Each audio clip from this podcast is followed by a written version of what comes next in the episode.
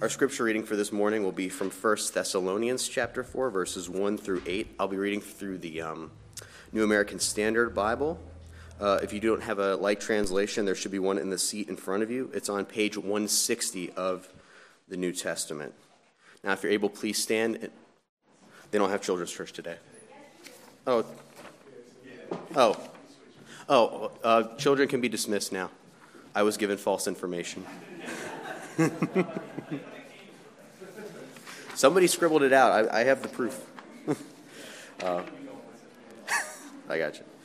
Uh, again, if you're able, please stand as we read as I read God's word.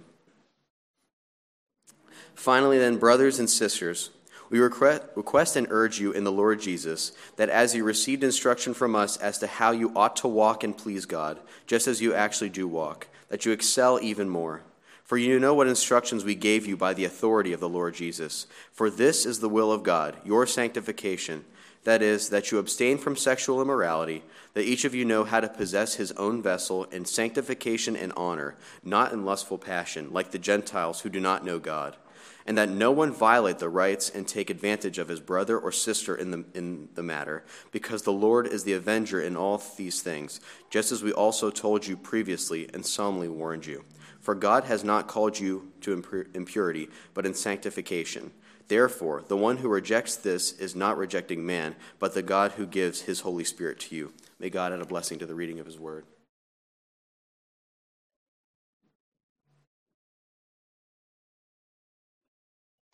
Please join me in prayer.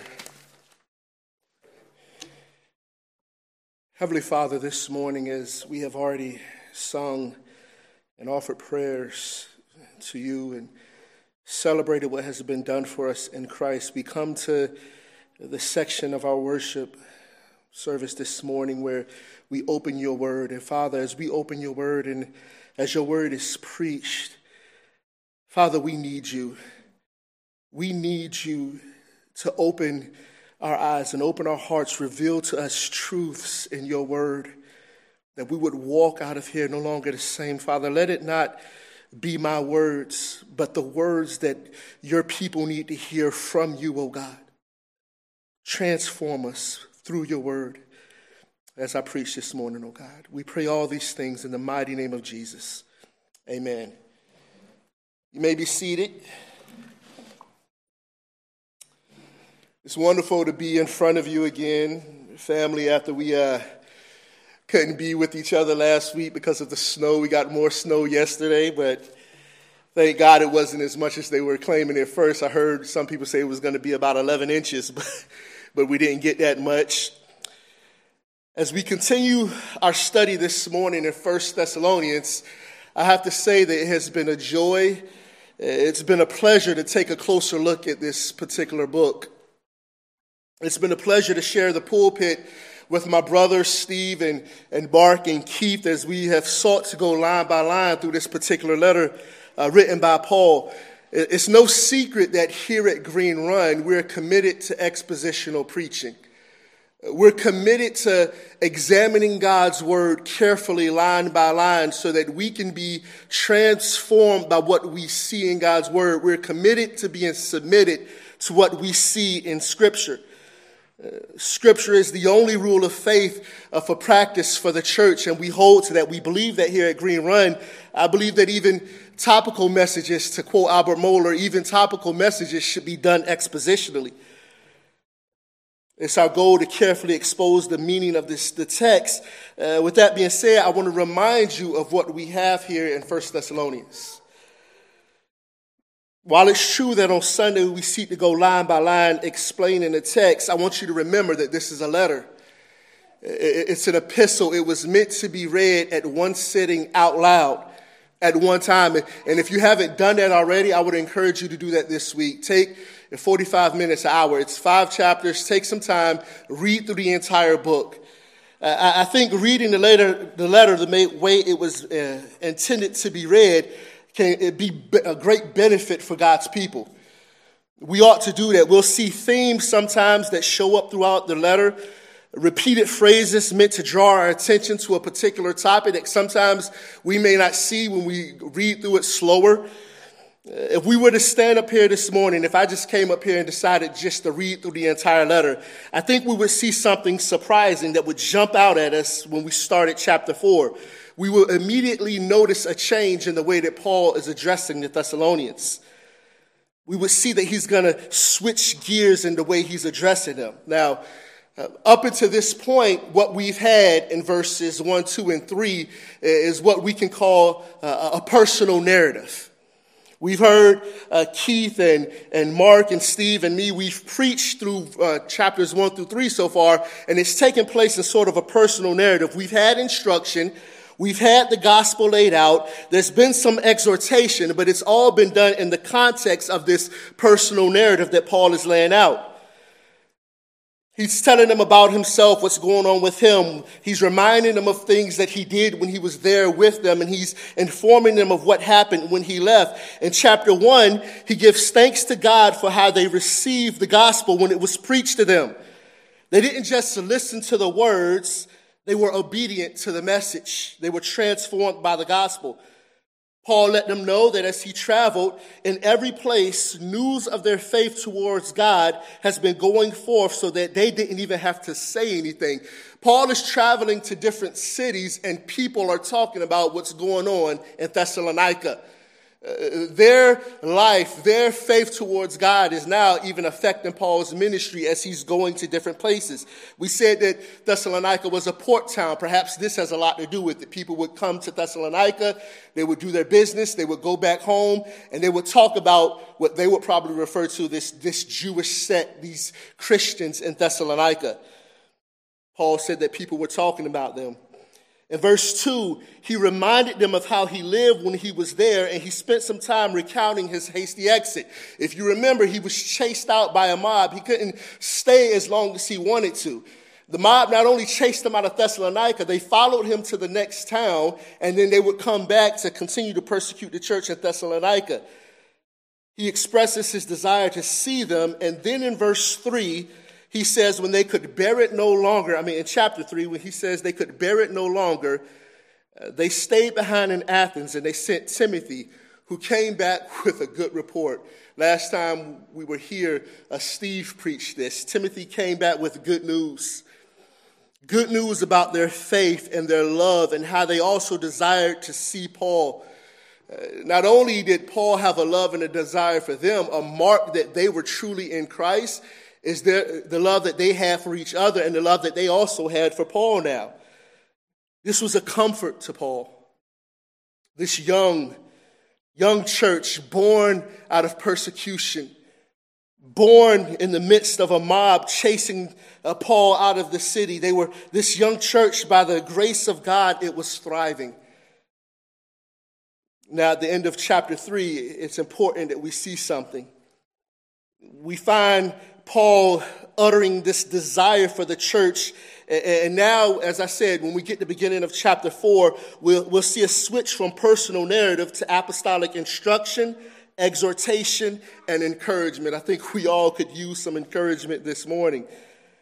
He wants to instruct them on how to walk in a way that is pleasing to God. And if you're a believer this morning, I hope that your heart leaps for joy at that very thought. And if it doesn't, I hope by the end of this sermon that the idea this idea that you, that all of us, that we can walk in a way that is pleasing to our Father in heaven, uh, that is something for us to rejoice, to look forward to. That is something for us to be filled with joy about. That there's a possibility that we can walk in such a way that pleases our Father in heaven. We should all desire that. I hope that by the end of the sermon, we all desire that in greater measure this morning. I want us to see three things as we begin to look at chapter 4.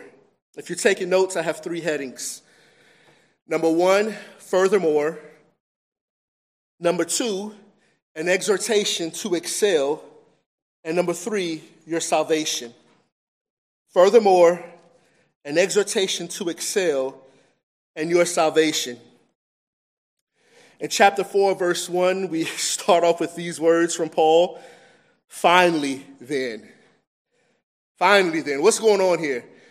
It seems as if Paul is coming to a conclusion in this letter, but if you look at your Bibles, he has a lot more of the letter left to write. Is he like one of those pastors? They get up, they preach, they tell you they're coming to a conclusion, and then 45 minutes later, they're still closing the sermon? Is that what's going on here? is Paul, is his, the end of his, uh, this letter longer than the rest of the letters? That's what's happening? Did Paul get to chapter 4 and realize, man, I got some other things I need to tell uh, the church in Thessalonica? Let me tag this in on the back of the letter. That's not what's going on here. When he gets to the chapter 4 and he begins to change how he's addressing the Thessalonians, uh, the NASB says, finally then, but I like what the King James translates finally then. I like how the King James translated it. It translates this as furthermore. Furthermore.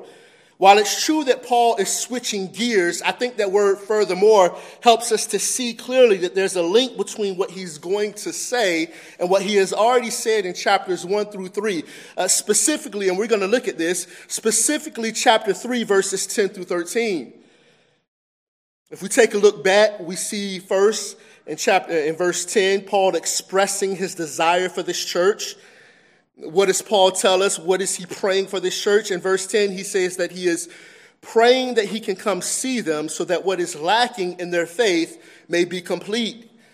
Then in verses, uh, chapter 3, verses 11 through 13, we get the actual contents of that prayer. So he says, Hey, I'm praying for you guys. This is what I'm praying. Now let me pray for you. And we see the contents of that prayer. He prays that the Lord would cause them to increase and abound in love for one another and all people, so that, in verse 13, he may establish your hearts without blame and holiness before our God and Father at the coming of our Lord Jesus with all of his saints.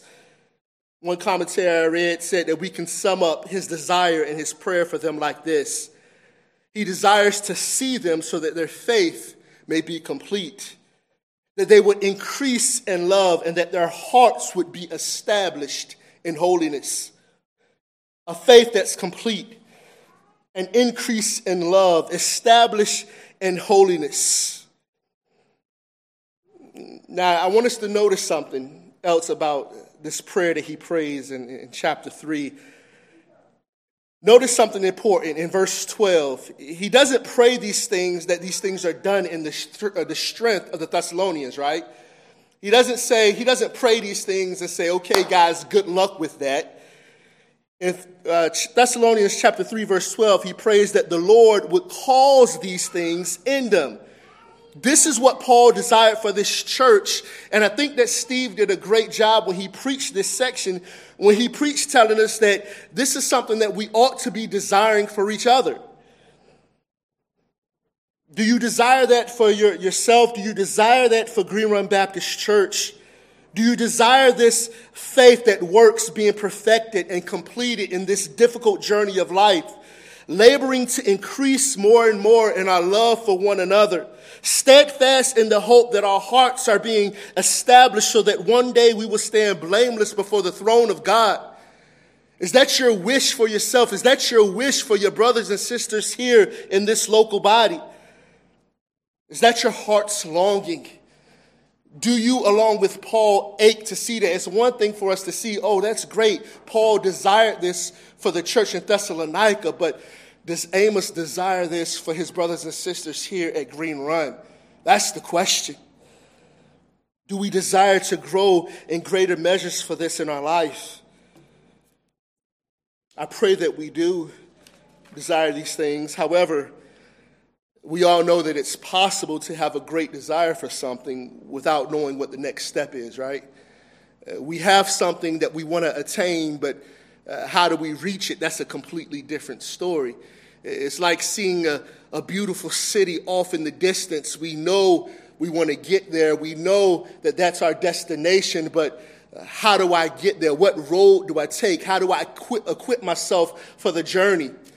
What's the journey going to look like? How can I get there? I have this great for, desire for this, but how do we attain these things that Paul desired for the Thessalonians? How do we attain them for us? And how do we attain them for Green Run? The Thessalonians, if they paid close attention to this letter that Paul sent them, they might have been tempted to ask that same question But Paul, by the Spirit of God, when he writes, he doesn't disappoint us. He will now begin to instruct us in chapter 4 on how to flesh out what he prayed in chapter 3. He'll give us apostolic instruction on how to walk in a way that is an answer to his apostolic prayer. He starts with this exhortation to excel. Look at chapter 4, verse 1, verse 1 and 2 with me. Finally, then, brethren, we request and exhort you in the Lord Jesus that as you received from us instruction as how you ought to walk and please God, just as you actually do walk, that you excel still more. For you know what commandments we gave you by the authority of the Lord Jesus. And I, want to take some time to look at this exhortation. I want to uh, take apart this exhortation that Paul uh, gives the uh, Thessalonians. The first thing we see, I want us to notice, is that, is that this is an, an affectionate exhortation an affectionate exhortation. Uh, we're once again reminded of his love for these believers. He calls them his brothers and his sisters. They're his family. This is not just some throwaway term. This is not just a greeting that he gives because he's writing a letter and that's what you're supposed to do. They are his brothers in Christ. We need to think about each other like that. When we call each other's brothers and sisters in Christ, remember, Christ is our big brother. We are joint heirs with Christ. We are all together part of God's family. Even calling, referencing each other as brothers and sisters, there's a glorious truth hidden in those familial terms that we all ought to rejoice about and think deeply about. He's using these familiar terms once again that we see throughout all of his letters and we see it throughout all of uh, Thessalonians. His love for the Thessalonians is evident through this entire book. Earlier, he compared his love for them to a mother nursing her own children. He talks about his fond affection for them and how he desires to see them. Now, we come to a section that our culture, you know, might begin to call contradictory, right? Because he loves them. This is an affectionate exhortation. But later on in this chapter, he's going to say some things that would very well challenge those believers directly he's going to say some things about something that some things that they might be struggling with. And remember this is a letter that's going to be read out loud in front of everybody. There might have been some squirming going on in that particular local body when he mentions some of the things he mentions later on. Things that would challenge them directly and if it's challenging the thessalonians directly there are some things that he mentions later on that we'll get to next week that is going to challenge us directly some things that aren't necessarily easy to hear. It's not easily digestible, uh, but it's done out of love and affection. More and more, it seems as if our culture would call that a contradiction. This idea that you can say something to someone that makes them uncomfortable, that might even hurt their feelings, and yet it comes from a place of love and affection, a desire to see someone grow in godliness. Our culture says, you can't tell me something that is painful and yet claim that you love me. But Proverbs 27 6 says that the wounds of a friend are faithful. Which one is it? Either culture is lying or scripture is lying. You the Bible isn't lying, just in case any of you had any questions about that. The Bible isn't lying. Faithful are the wounds of a friend. This exhortation that Paul gives to them, it's affectionate, it's comes, coming out of a place of love. However, it's also forceful. He ain't playing around, he's not sugarcoating anything. And we're going to see that here in the way he gives this forceful exhortation. He gives this forceful exhortation to excel in our walk. And it's a serious matter, and we're going to see that in the way he, he double downs on how he urges them to walk. He says, We request and exhort. The King James says, We beseech and exhort. The ESV writes it as, We ask and we urge. It doesn't seem like he needs to use all those words as he's exhorting them, but what he's doing, he's, he's forcefully pleading with them to walk in a way that is pleasing to God. But don't get it twisted. He's not some beggar with tear stained eyes with no authority pleading with them, Would you please, when you get a chance, walk this way? That's not what's happening here. this beseeching that he, these, this beseeching, the request, the exhortations that later on in verse 2 he's going to call commandments, they're given with the authority of the Lord Jesus Christ. We see that at the end of verse 2. For now, for you know what commandments we gave you by the authority of the Lord Jesus. And we also see in the second part of verse 1. Brothers, we request and exhort you in the Lord Jesus. In a very short amount, amount of time here, he invokes the authority of the Lord Jesus Christ. It seems like he's pouring it on thick, right? Like I think he's doing it to draw our attention to how important and how seriously we are to take this walk, how seriously we are to take the idea that we are to walk in a way that is pleasing to God. Now, I think we all know that a question or a request given with enough authority behind it isn't necessarily a request in the way we would usually think about it, right? It's really a command when I was younger, growing up, my dad, he would look at my room and say, Son, I advise you to clean your room.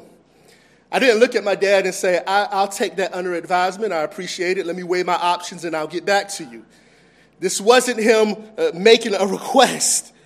I didn't respond that way. I got up and did what he told me to do. And if I didn't, then later on he would gently remind me why this wasn't a request that I needed to weigh my options on.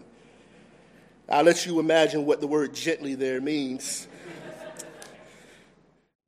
this affectionate yet forceful exhortation that we see Paul gives the Thessalonians can be given because of instruction that he says they had previously received from Paul on how they ought to walk and please God. This idea of the Christian walk, this understanding that uh, there is a way that we ought to live. We see that throughout the entire New Testament, right? Uh, we to see the exhortations of how we ought to live following the declarations of what God has already done. How we ought to live is, seen in light of what He already did. If you read a book or you hear another sermon, they might talk to you about uh, patterns uh, in the New Testament, indicative and imperative patterns. Indicative uh, speaks to things that God has already done, and imperative speaks to things you need to do. It's important for us to understand this pattern, and it's important for us to realize that the imperatives, what we need to do, flow from the indicatives, what God has already done. In other words, we could say like this, say it like this: because of this, now do this. Because this is true, now you must live this way. If you read through Paul's letters, you'll often see those uh, indicatives, and imperatives throughout entire letters. Uh, you have been forgiven, therefore forgive. You have been made holy through Christ, therefore be holy in conduct. The whole book of Ephesians, we see this. This is what God in Christ, beloved, has done for you. Since God has done all of this, here is how you ought to live through the power of the Holy Spirit. This is now how you are to strive to live. We see that in Ephesians. We also see the entire book of Romans. And we don't even have to leave First Thessalonians to see this. In chapter 1, he tells them that they are in God the Father and in Christ Jesus. That's a declaration of what has already been done. But then what is he observed about their lifestyle? What are they doing? Because of what Christ has done, Paul sees their work of faith, labor of love, and steadfastness of hope. That speaks to the way they are now striving to live. He tells them that they're in God Father and in Christ Jesus, but how does that work itself out? How, how are they now living? Well, they became imitators of Paul and of the Lord Jesus Christ. Uh, we must see, this is important that we see uh, not only the importance in what we believe, but the importance in how we behave. You don't separate the two. If God has saved you, if you are in Christ Jesus, then you will be sanctified. If God has saved you, if you have walked through the narrow gate, you must necessarily now walk the narrow path. You can't have one without the other. Salvation isn't a one time event where you get saved and that's it. You kick your feet up and wait for the return of Christ. We get saved and now there's a journey, there's a walk that we must take. We must be sanctified. Now, I know that seems obvious, but I don't think it can be lost on us that Paul is saying this to a church that we've talked about it in the past sermons. This church, in a lot of ways, they seem to have it together. They seem to be uh, knocking it out of the park. Other people in other cities are talking about the church in Thessalonica. Timothy brings that good report back, but uh, I think we can clearly see in the text that no matter where you are at in your walk, there is still steps that you must continue to take on this narrow path. We must continue to grow. We mustn't become stagnant. We must strive to press in, to go further in and deeper still, to grow in holiness, to abound more and more in love for God and love for one another. R.C. Sproul said it like this Spiritual complacency contradicts a believer's confession. Paul praises the Thessalonians for their progress in learning how to please God, but he also challenges them to excel further. Paul recognizes the constant need for growth and for straining forward. We can rejoice in the fact that there's something already there, right? Like when we look back, Paul, when he prayed for them in, in, in chapter 3, uh, he talked about uh, completing what is lacking in their faith. The faith was, there's faith there, but it must be completed. He prayed that they would increase in their love and abound in love for one another. There was love there, but he wants it to increase. And then you look at the end of uh, chapter 4, verse 1. He says, This is how you ought to walk and please God, just as you actually do walk. You're already doing it but he's encouraging them to excel more, to grow more, to not be stagnant, to push in, to go more, to do more. Now, I'm sure it's easy for us to hear what I just said, and, and sometimes when we think of this idea of striving and pressing forward even more, uh, a weight can begin to settle on our shoulders if we don't think about this rightly. It can begin to seem as if we're talking about works based things, right? It can be, what's all this work going on, all this striving that you're talking about? I thought all was done in Christ, right? This effort that goes into growing in holiness, and we're thinking to ourselves, might be thinking to ourselves, well, the church in Thessalonica was commanded to do these things, to grow in these areas, but they're knocking it out the park. That doesn't describe me. I'm not knocking it out the park like it seems like they are uh, most of the time, it feels as if my growth is incremental, uh, little by little, if at all. Sometimes I don't see it when I, when I look at my own growth. It doesn't seem like I see it at all. How am I supposed to strive for these things that I'm commanded to do? That's the reason why I started with Paul's prayer in chapter 3.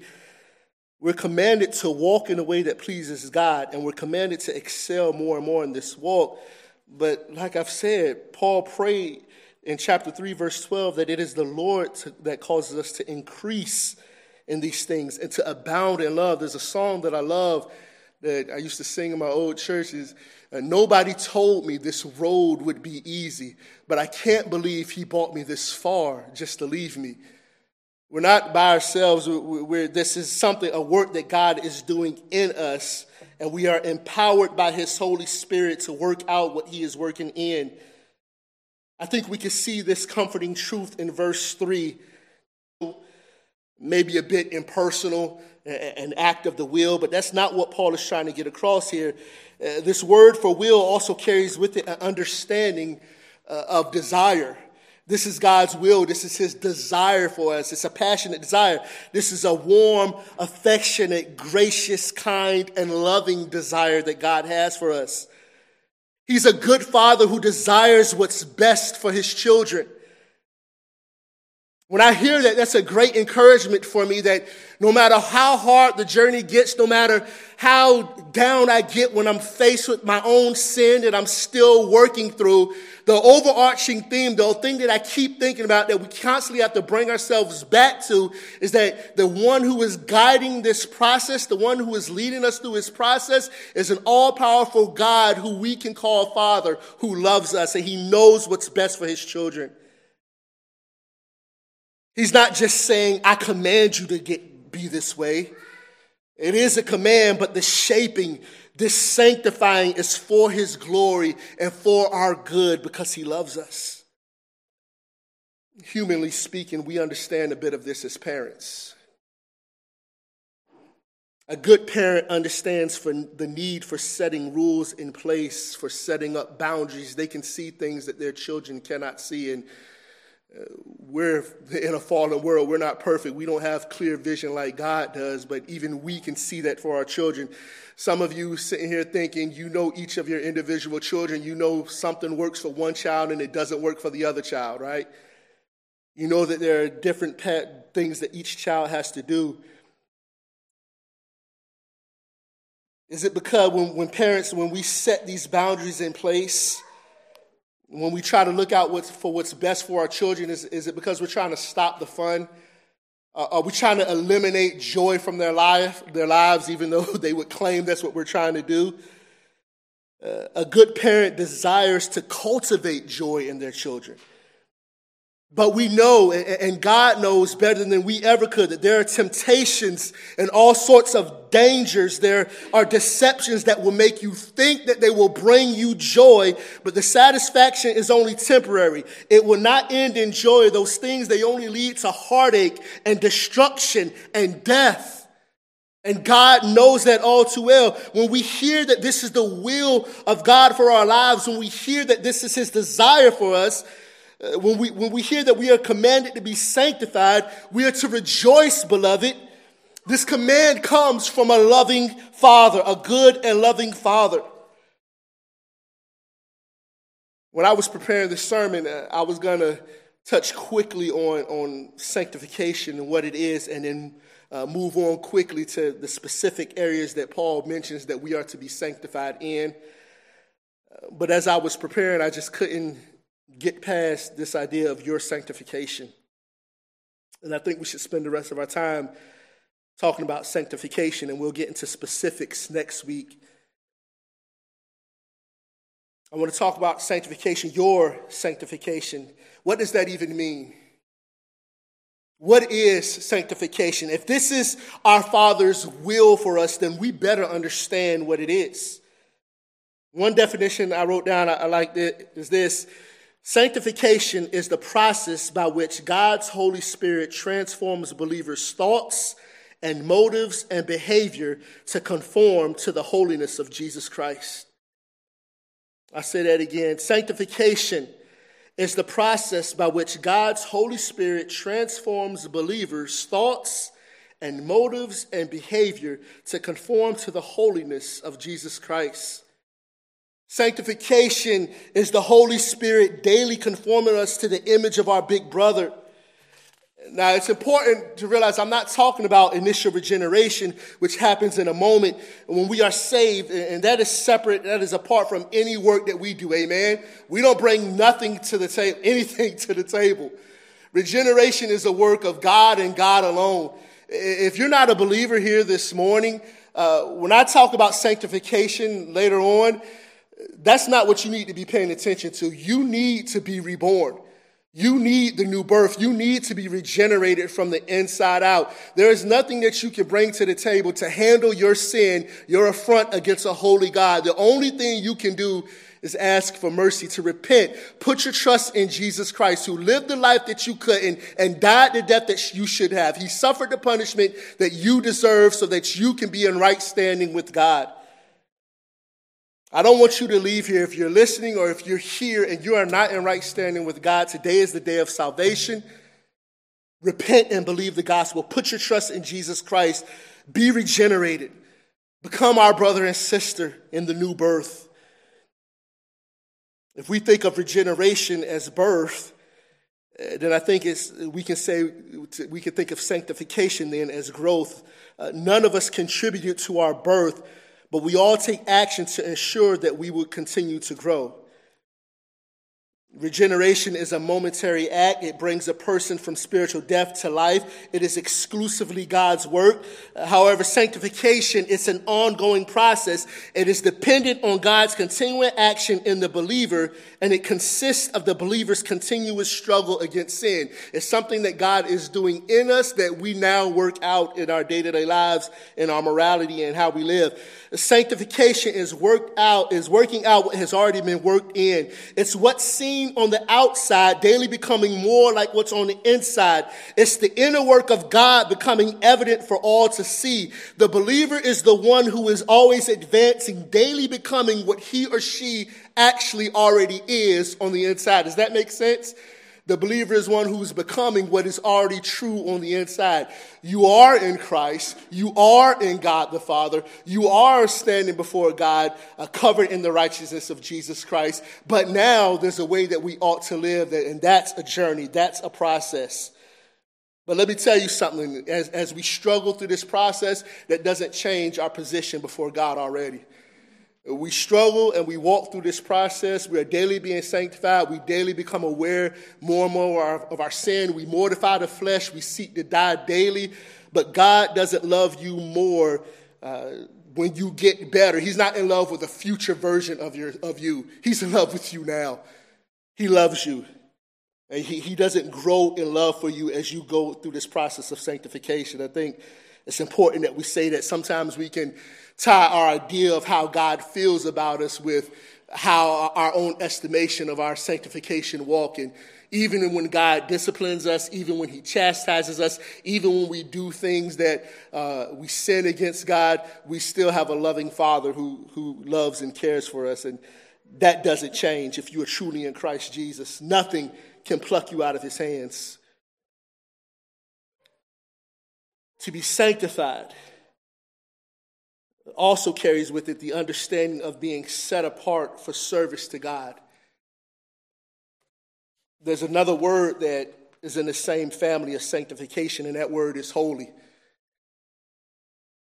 Holy to altogether other than.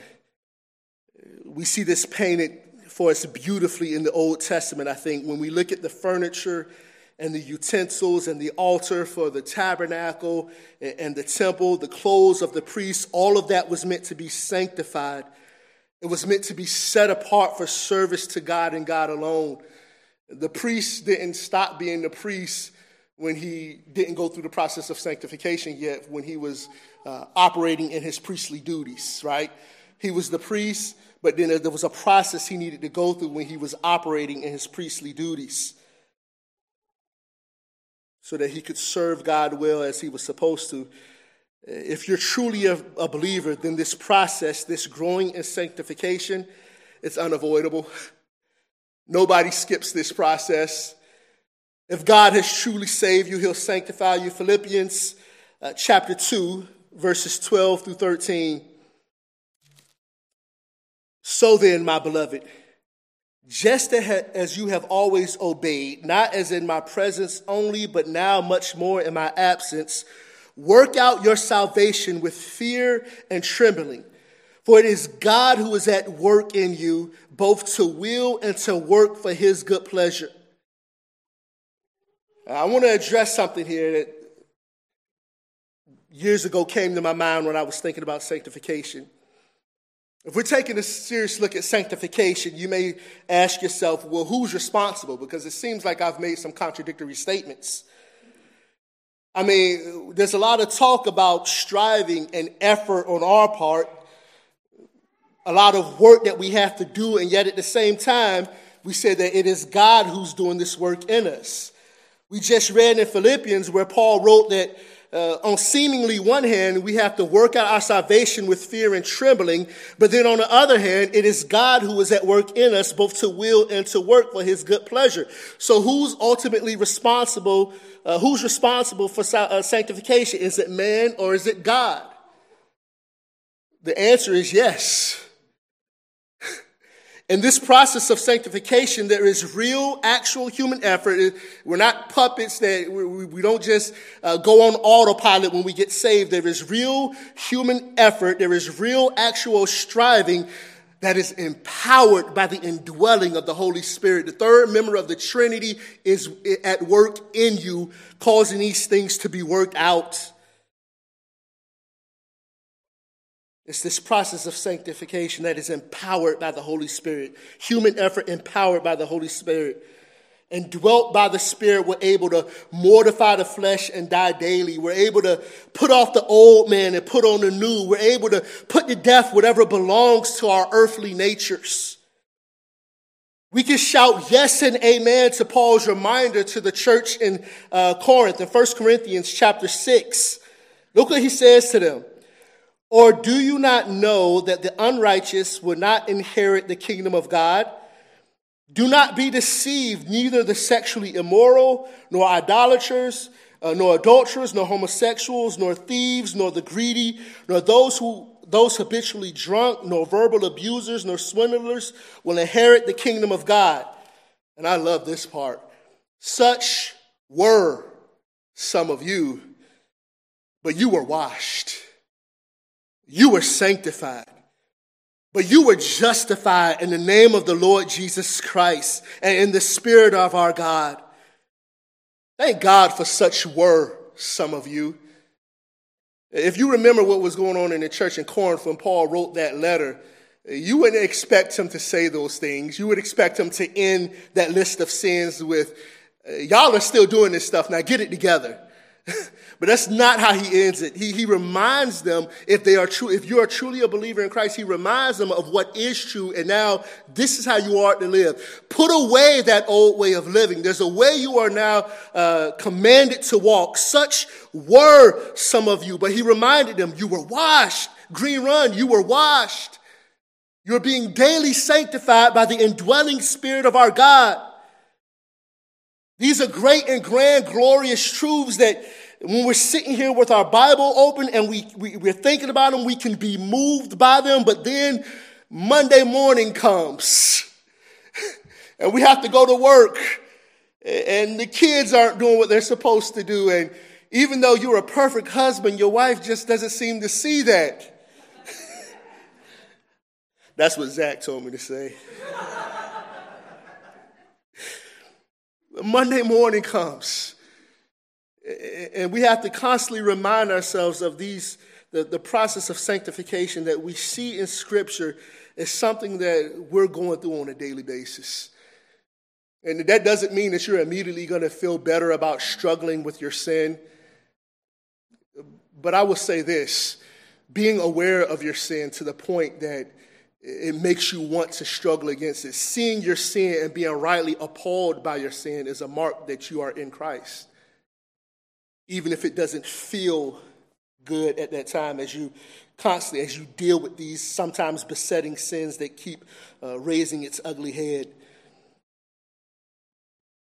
I love the doctrine of sanctification, but it's not an easy process. Some of the words we use this, use this morning in connection with sanctification uh, labor, work, striving, pushing forward, working out our salvation with fear and trembling.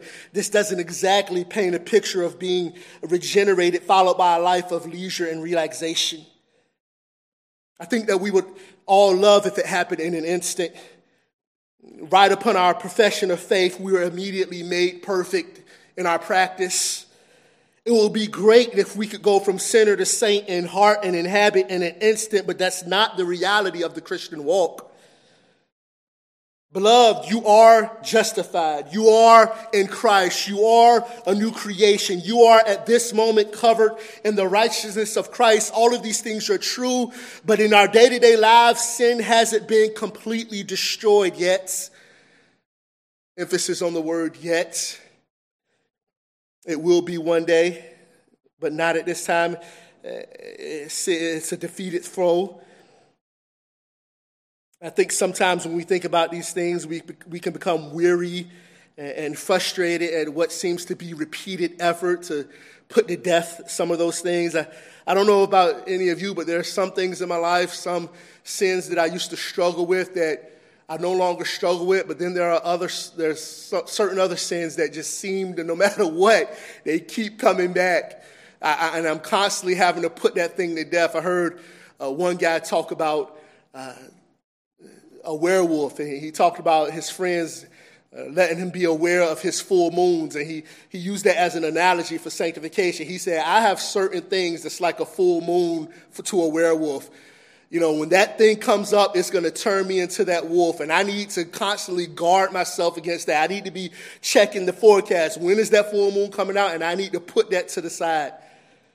I need to stay away from those things. Some, some areas of sin in our life, we have to fight it like that. It has to be a constant uh, awareness of the danger of that thing that is crouching at the door of our hearts, desiring to consume us.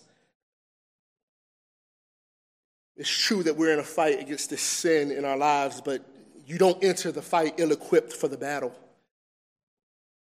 God calls his children to holiness and he graciously gives what he commands. We're going to talk about this in detail next week, but uh, God provides the practical means for our sanctification that will cause us to grow in holiness in specific areas. Through the work of the Spirit, we develop this a sense of sin and a deep hatred for it. Faith in Christ and love for Him, delight in holiness, and longing after more and more of it, longing for more uh, love for God's people. We, de- we develop a distaste for the things of the world. This is what Paul desired for the Thessalonians. This is what the elders here at Green Run, we desire it for each other and we desire it for you. Most importantly, this is God's desire for you. This is your Father in heaven. This is what He desires for you, beloved. I'm hoping that as we continue to look at First Thessalonians, and this is a, a, a theme that we're going to see pop up again as we continue preaching through this book next week. I'm hoping that we desire to grow in sanctification with a confidence uh, that it is God who is doing this work in us. There's a way that we ought to walk that is pleasing to God. And I want to encourage you with what Paul encouraged uh, with the Thessalonians with in chapter 4, at the end of chapter, uh, at chapter 4, at the end of verse 1, he told them, Walk in a way that is pleasing to God, just as you actually already do. Uh, when we pray for Green Run on Wednesday, the elders, we gather and pray. I can't tell you how often something that one of you did that we see as an example of God sanctifying work in your life, that's an encouragement to the elders. We're going through a difficult time, but I think we could every Wednesday just spend hours just talking about well, so and so did this and so and so did that. I won't say her name, but there's a member of the church a few weeks ago that I think said something to each elder, and when her name came up in the elder meeting, uh, we all just started beaming. We all started smiling, and we were falling over each other, trying to talk about how much of an encouragement she was and, and, and how we could see God's sanctifying work in her life. You're already doing this Green Run. I want to encourage you to excel still more. Don't get comfortable, don't get stagnant where you're at. Excel even more. And we're going to see ways that we can do that next week as we continue through this chapter.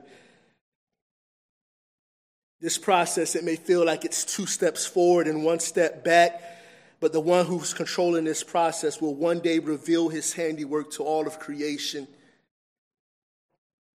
You can't see it now, but then at his coming, you will stand in his presence of glory, blameless with great joy. This, this theme of looking forward to the second coming of Christ is something we see throughout the entire book of First Thessalonians. In my first sermon, I mentioned how at the end of each chapter, he points to the second coming.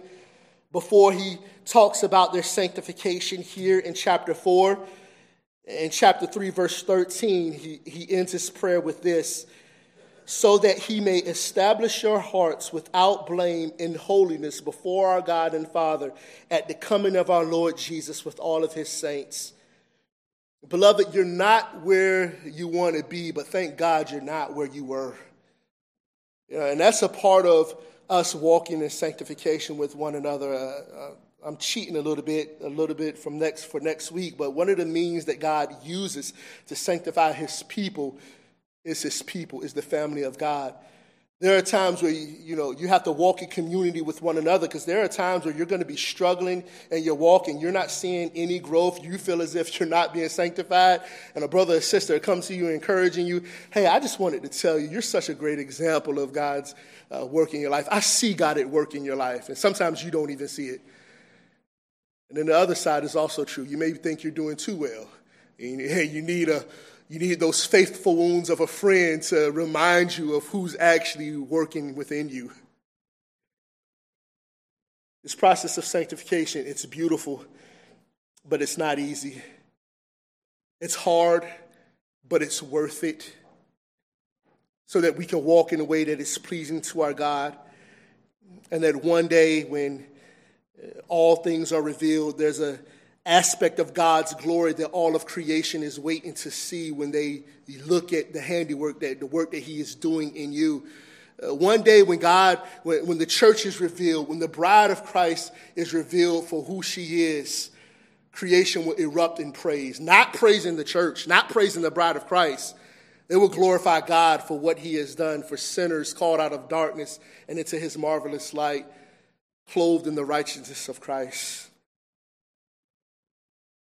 But that's the end. That's the city that we're walking towards. But we must continue to walk together, to strive forward, to press in, to grow in our measures of sanctification. This week, like I said earlier, I hope you take time to read through this entire book. And I hope you take Paul's urgings and his exhortations seriously, to examine yourself closely to look at areas in your life, pray like we prayed earlier uh, in our prayer for, for pardon, uh, that God would show you areas in your life that you need to be forgiven for, show you areas in your life that uh, you're still struggling with. Sometimes those areas are hidden and they surprise us all of a sudden. Pr- my prayer is that God would show you those areas. You would be rightly appalled by them, but then you would seek to get to work to put that thing to death. God is good and He's sanctifying His church for His glory and for our good for, because He loves us. Please join me in prayer.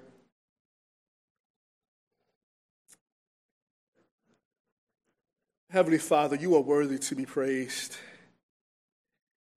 And though we know that we are saved, that we are confident of our position in Christ, we are confident of our position before you we know that we are declared innocent. We are declared righteousness because of the finished work of Christ. Father, we know that there's a journey that we must still walk. We know there's, that there's a path that we must still take. And I pray that even this week, even today, Father, that you would encourage us, that you would strengthen us, that we would be aware of your spirit indwelling us to strengthen us to work, to walk out what you have already worked in and that we would do that with confidence, that we would be an example to a dying world of what it looks like when somebody uh, who is called out of darkness is actually walking in the light. We love you, we honor you, and we glorify your holy name. We pray all these things in Jesus' name. Amen. Now please stand as we sing. Oh, Steve is coming from the Lord's Lord's table. Please be seated.